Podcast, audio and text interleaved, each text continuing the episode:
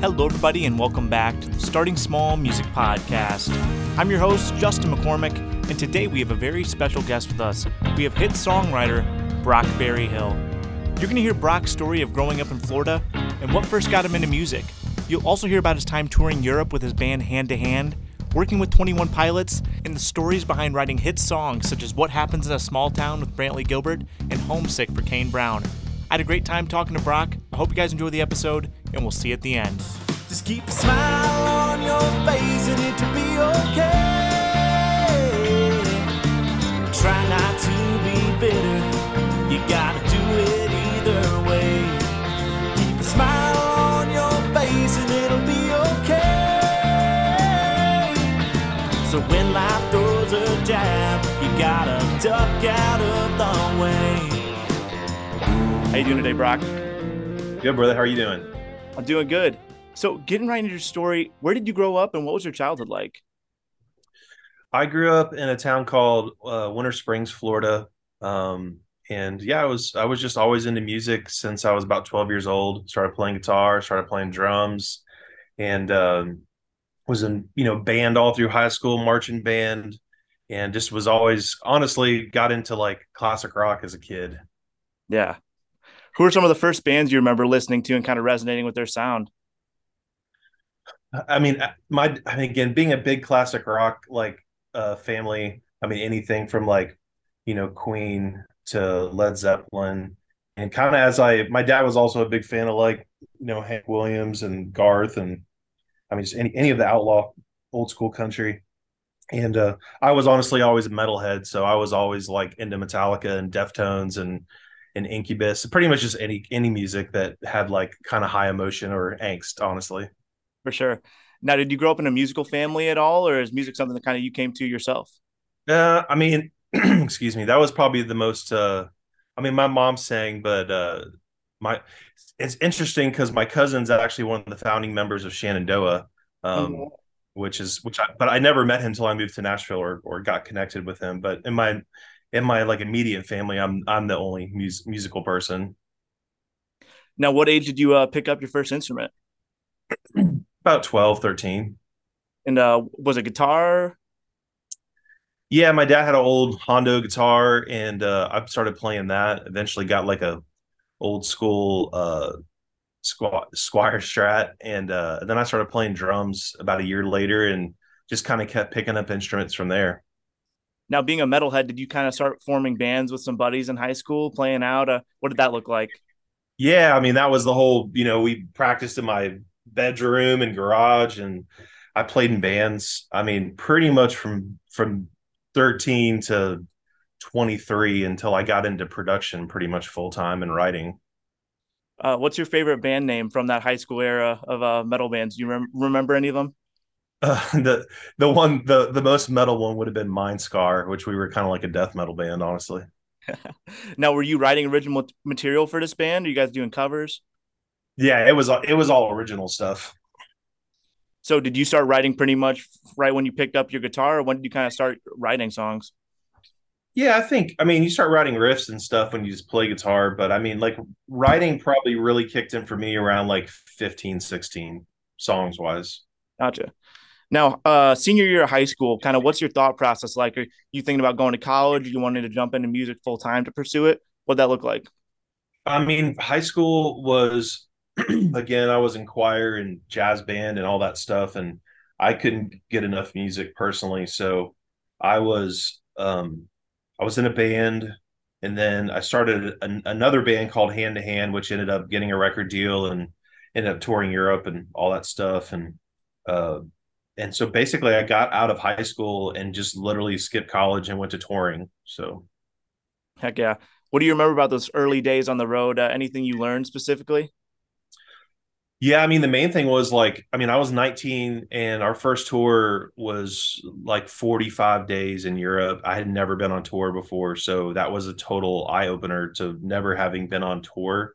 Um, so we're in a sprinter, you know, van and with a trailer and and and I was just like, man, this is cool, but it was never for as a songwriter and producer, it was never enough music for me back then because you couldn't like really record on the road. You could only write on like a, a guitar. Right. So is it coming out of that band that you make the decision to move to Nashville? Uh, kind of what's that process like? So from there, I, I did that. I ended up working. Um, so I I worked with that band from 17 till probably my early 20s, and uh, I started working with a producer who produced our last record, James Paul Wisner, who had worked with Dash- the original Dashboard Confessional, Underoath, um, and and a whole slew of amazing artists. So I was working with him as an engineer and I started my own studio in 2007. And so I pretty much spent 10 years down in Orlando producing at, at that in that little run where we worked with like 21 pilots, uh, a rocket to the moon, Matt Hires, Versa Emerge, a lot of a lot of singer songwriter slash rock bands, you know, indie rock bands. And during that time, about 12 years ago, I started coming to Nashville uh, back and forth like every other month for a week. That's awesome. What is that? Uh, uh, do you have any memories working with 21 Pilots? I feel like they have to have such a cool, like, creative process in the studio. Yeah, I mean, it was it was one of those things where you know they had a song that they needed to do for a deluxe, and uh, they were on tour, and they came in and and sweetest guys ever. I mean, obviously crazy talented, both of them. Um, but it, it their you know t- their process is so cool where you know he makes most of that stuff himself and kind of like transferring it over to like I can't remember what program he used and and then letting us be creative to kind of expand on his ideas and um man but it, it was it was really cool watching how they work because it's so it's so different than how normal bands would work. For sure. Now you first make it to nashville. Are you still making more pop rock kind of music or do you fall into country right when you get to town? No i mean when i came to nashville i pretty much had decided that I was going to, you know, be kind of like 80 20, like 80% country and kind of chase down what, you know, what, what I was kind of chasing after here was kind of being you know, rock was, you know, still, still, I know it's rocky again right now, but, but 10 years ago, it was still like you had FGL and Keith Urban, it was still rocky. So I kind of felt like I fit in here more than like LA or Nashville, or I'm sorry, LA or New York, because I was also writing in those cities as well. For sure. Now, what did those first kind of months look like networking for you, like moving to Nashville, kind of meeting your core group of first people to write with? So, the two years prior, I had a core group of writers um, that I was writing with that would write with me. Um, and honestly, at that point, basic more off the, of my um, production stuff um, than anything. Uh, so I kind of like basically was working with them and when so when I was coming to town every other month I could um you know I would have someone to write with and you know and they could kind of expand my circle a little bit just to kind of get a feel for the town and make sure it was the right thing too. For sure. Who would you say are like people that uh, would be in your class? People that moved to town around the same time that you feel like you guys kind of came up around the same time? Um i mean trying to think like I mean, I was a lot of the guys that I, I that I first met had were already a little bit more established, and uh, which was really cool. Um, you know, Josh Dunne, who was one of my first friends in town, we ended up writing um, "What Happens in a Small Town" together, which was um, his first hit and my my second hit. So that was pretty cool having like an OG, you know, writer buddy that I, that I worked with having a hit with him was really special. For sure. That's one of my favorites that you've written. Uh, what's the story behind that? Take me through the day, uh, kind of the writing process of that one. So that one, um, we were, I had just, I had been working with Brantley Gilbert, um, through my manager, Alicia Pruitt, and, um, well, she's my manager now. She wasn't back then. She worked at Warner Chappell back then and I started sending tracks to him in Georgia. He started writing to with them, and so we built this friendship and whatnot. And he was going on the road, and he had called me and was like, "Hey, um, I need to come put a vocal on this song." And so he comes, he comes over. I'm already on my way home. He comes over, puts the vocal on the song, and uh, he's like, "Yeah, I'm going going out on the road this weekend with with Red, Rhett Akins and to write try to write a single." And I was like well, do you have a you know track guy, producer, writer with you that can? And he's like, no. He's like, you want to come? So I did, and me and Josh had had started that song, a verse chorus, um, together. And you know, Brantley on the way had called me. I'm sitting in the parking lot waiting for the bus, and he's like, hey, um, I've never done a female duet, so if you have anything teed up, we can work on it. And uh, we we knew it was special when we wrote it. It's just you know a lot of things with songs is timing. You just don't know when the right time is going to be and the right artist. So we wrote this song called New Money on his last record. We thought it was really like the what they were looking for, tempo, rocking. Um, and Scott Borchetta was he he loved it, but he's like, I don't think that's the first single. So we ended up I ended up pulling up that verse chorus I had. We ended up going through it, changing stuff, Brantley doing his thing, making it him. And he, was on tour with Wheeler Walker and Kid Rock. So we were up in like Saratoga Springs, New York. And uh we ended up um getting one of Kid Rock's background singers to come sing the female part and send it over to Scott, and he flipped out and loved it. And they spent the next couple months figuring out, uh, you know, who was going to be on it. Lindsay Ell jumped on it, and uh, yeah, I guess about you know eight months later, it was it was number one song. That's so dope. Now, uh, another one of my favorites is yours. It's "Homesick," and uh, I remember seeing Kane do that song on an early tour before it was even a single, and it just standing out in the set. Kind of take me through uh, the writing process of that one as well man, that was one of those like it was me and Matt McGinn and Taylor Phillips and Kane on a bus run. Um, we wrote a bunch of songs that weekend. Nothing was really clicking. And then, uh, as you might know, like on Kane's knuckles, like he has the words homesick tattooed on. Yeah. Um, and so Taylor was like, he said, buddy, because they're best friends. He's like, if they're, if, if those words are tattooed in your hand, they kind of deserve a song. And, uh, we started it late that night. This is the last night uh, it was pro- so that must have been like a Saturday. Um, and we kind of got it going, got the vibe and everything. And man, we ended up, it was one of those nights where we ended up getting back on the bus, don't even get back and going till like two in the morning. And we literally finished, we're driving back to Nashville from wherever we are during this whole process. We probably left at like 10 or 11 that night on the bus.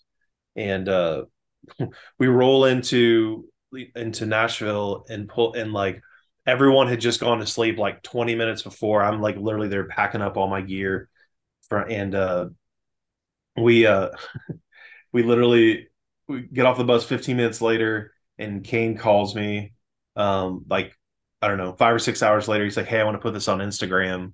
Um, can you get the demo done? And I was like out with my kids and I was like, Yep, I'll just I'll go home and, and you'll have it tonight. And he posted it and kind of the rest is history. That's so dope what is your relationship with Kane like? I mean, having like a few hits with him now, like uh, you feel like you're in like kind of his camp of guys that kind of he's like always looking for like songs now.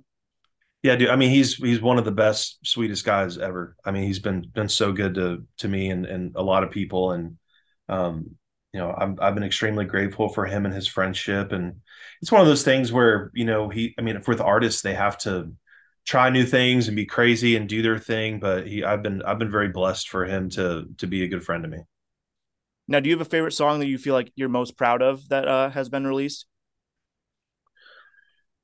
I mean, I, I, I mean, I think most songwriters always love. I mean, we all love hit songs and the way they make we, make us all feel. And I'm a sucker for life songs. So, um, the I'll say the craziest one to me is probably my Kenny Chesney song just because I never imagined having a hit with Kenny Chesney and being a yeah. part of that something like that. But you know, the the the life songs I've had, all, I don't know, they kind of always mean the most. Homesick has a thing to it which it just it just feels so honest and real. It's hard to not love that song, but you know, with with Brantley Gilbert, um, we've had hard days, which was a COVID song that will always mean a lot to me because it was such a personal song for all of us writers that had gone through some really rough stuff with the uh, with our spouses and family. Um, I would say that would probably be one of the other really special ones. For sure. Now, I like to close my interviews by asking, what's a piece of advice you'd give to the aspiring uh, songwriters and musicians out there? I think, uh, man, that's that's such a, a, a loaded question and a long a long question or answer, but uh, I think the main thing is is to you know, to enjoy the journey and to kind of find your crew and come up with them. You know, I never, if you're the best writer in the room, you probably need to you know, try to find some different rooms and and, sh- and mess it up, you know, mess it up, shake it up, whatever you want to say, and like, I don't know, just kind of like try to find your songs in the songs and don't try to be somebody else and uh and just always write what's real you know i think that's the biggest thing i i, I see and i hear with songs is with up and coming writers is it feels like they're trying to write a song so it doesn't feel like anything and you know we write hundreds of songs a year and everybody only gets to hear a small amount of those but the main thing we're always chasing is a feeling we want to feel something which is what all the songs we love do. No matter whether they're a hit or not, doesn't matter, but a song has to feel like a song. Well, guys, there you have it. My conversation with Brock Berryhill. Brock, thank you again so much for coming on the show. I had a great time talking with you. Everyone, go follow him on Instagram at Brock Berryhill. And make sure to come back next week to hear my conversation with Devin Addard, drummer for Austin Snell. Check out Starting Small Music on YouTube to see all the video content from our interviews. And also, follow Starting Small Music on Instagram at Starting Small Music and let us know who you'd like to hear on the podcast next.